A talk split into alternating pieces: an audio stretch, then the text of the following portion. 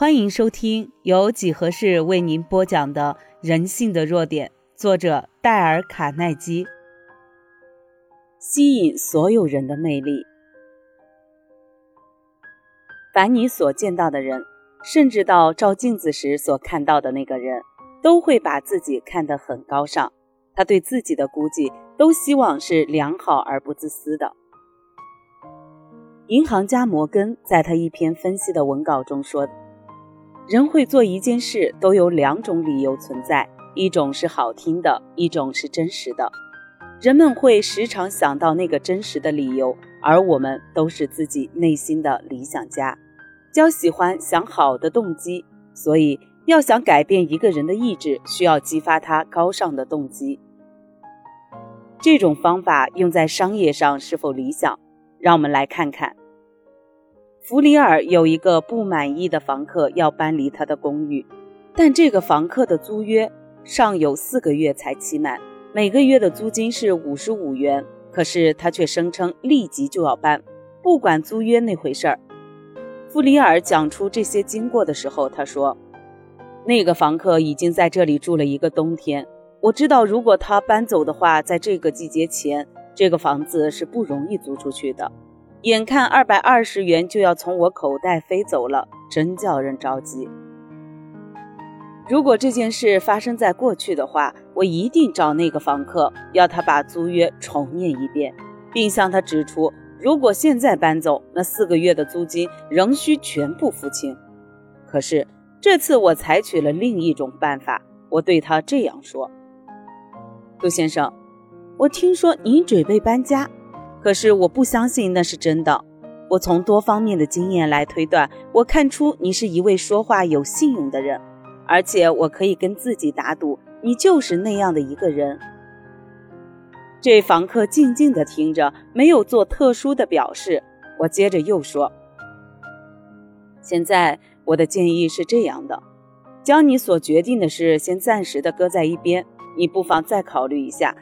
从今天起。”到下个月一日应该纳房租之前，如果你还是决定要搬家的话，我会答应你，接受你的要求。我把话顿了顿，再接着说：“那时我将承认自己的推断完全错误。不过，我还是相信您是个讲话有信用的人，会遵守自己所立的合约，因为。”到底我们是人还是猴子，那就在我们自己的选择了。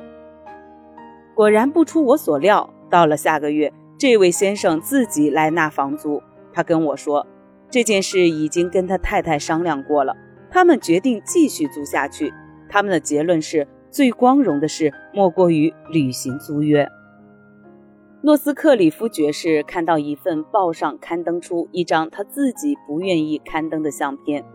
便写了一封信给那家报社的编辑，他那封信上没有这样说：“请勿再刊登我那张照片，我不喜欢那张照片。”他想激起高尚的动机，他知道每个人都敬爱自己的母亲，所以他在那封信上换上了另外一种口气说：“由于家母不喜欢那张照片，所以贵报以后请勿刊登出来。”当约翰·洛克菲勒要阻止摄影记者拍他孩子的相片时，他也激起一个高尚的动机。他不说“我不希望孩子的相片刊登出来”，他知道每一个人的内心都有不愿意伤害孩子的潜在意念。他换了个口气说：“诸位，我相信你们之中有很多都是孩子的爸爸。如果让孩子成了新闻人物，那并不适宜的。”柯迪斯本来是一个贫苦人家的孩子，后来成为《星期六晚报》和《妇女家庭杂志》的负责人，赚了几百万元的钱。他创办之初不能像别家的报纸杂志一样付出高价买稿子，他没有能力邀请国内第一流的作家替他执笔撰稿。可是他运用了人们高尚的动机，例如他会请名著《小妇人》的作家。雅尔可德为他撰写稿子，且当时是他声望最高的时候。柯迪斯所使用的方法很突出，是一般人所没有想到的。他签了一张一百元的支票。他不是把支票给亚尔可德，而是捐助给他最喜欢的一个慈善机构。或许有人会怀疑的说，以这种手法用在诺斯克里夫、约翰洛克菲勒和富于同情心的小说家身上，或许会有效。可是，朋友，你这种方法用在我要收账的那些不可理喻的人身上，是不是一样有效？是的，这话很对。没有一样东西能在所有的人身上都发挥效力。如果你满意你现在所得到的结果，那又何必再改变呢？假如你认为不满意的话，那就不妨试验一下。无论如何，我相信你会喜欢我从前一个学员汤姆斯，他所讲的一个真实故事。某一家汽车公司有六个顾客拒付一笔修理费的账。他们并非不承认那个账目，而是其中有些账写错了。可是每一项租车或者修理的账单上都有他们亲笔签字，所以公司认为这些账是不会有错的。下面是那家汽车公司信用部职员去索款时所采取的步骤，你看是不是会成功？一，他们拜访每一位顾客，坦白地对他们说。是公司派来索取急欠的账款的。二，他们很明确地表示，公司方面绝不会弄错，所有的错误都该顾客负责。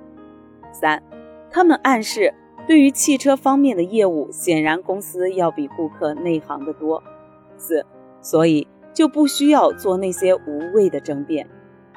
结果，他们争论起来，采取这些方法能使顾客心甘情愿地付出钱来。你不妨自己从那问题上去找出答案来。事情闹到这种地步，那位汽车公司的信用部主任派发出一对法律人才去应付。幸亏这件事情给总经理知道了。这位总经理查看那几位欠账的主顾过去付账的记录，发现他们过去都是按时付账的。总经理查看这些资料后，相信错处一定是出于公司方面收账的方法不对，所以总经理把汤姆斯叫去，要他去收那些无法收到的烂账。这里是汤姆斯先生所采取的步骤。汤姆斯是这样说的：一，我去拜访每一位顾客，同样我也去索取一笔急欠很久的账，可是我对这些只字不提。我解释，我是来调查一下公司对顾客的服务情况。二，我明确地表示，在尚未听完顾客所说的感想前，我不会发表任何意见。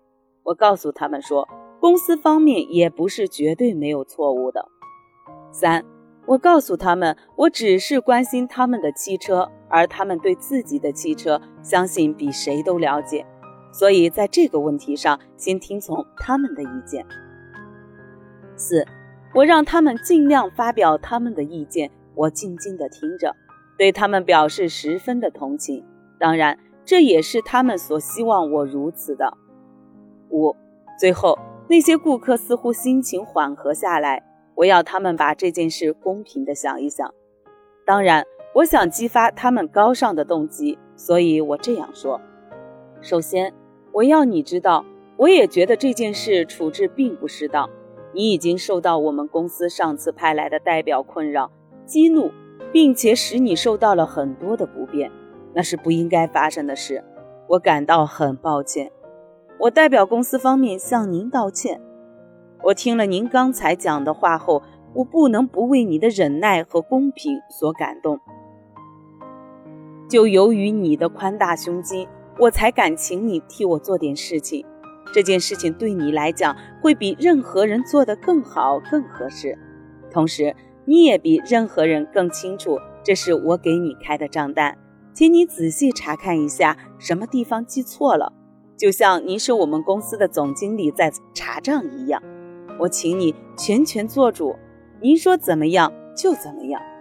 他有没有把账单看了？是的，当然他这样做了，而且显得十分高兴。这些账单的数目由一百五十元到四百元之间，款数大小不等。但顾客占到便宜了吗？是的，其中有一位顾客拒绝这笔钱的直款项，另外那五位顾客却让公司方面占到了账款上的便宜。这件事最精彩的地方，在以后的两年中，那几位顾客都买了本公司的新汽车。汤姆斯先生说：“经验告诉我，当你应付顾客不得要领时，最完善的办法是在你心里要先有这样一个观点存在：你要当那位顾客是恳切、诚实、可靠的，且他是积极愿意付账的。一旦他相信那些账目是对的，他会毫不迟疑地乐意还债。也就是说。”人们都是诚实的，而且愿意履行他们该有的义务。像这类情形，例外的很少。我相信，如果真是有为难人的人，如果你使他感觉到你认为他是那么诚实、公道、正直，大多数时候他也会给你有想你所给的同样反应。所以。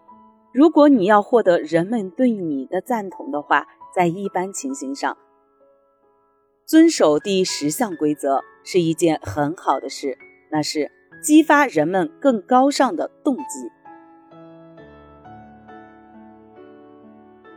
本集已播完，欢迎您的订阅，下集更精彩。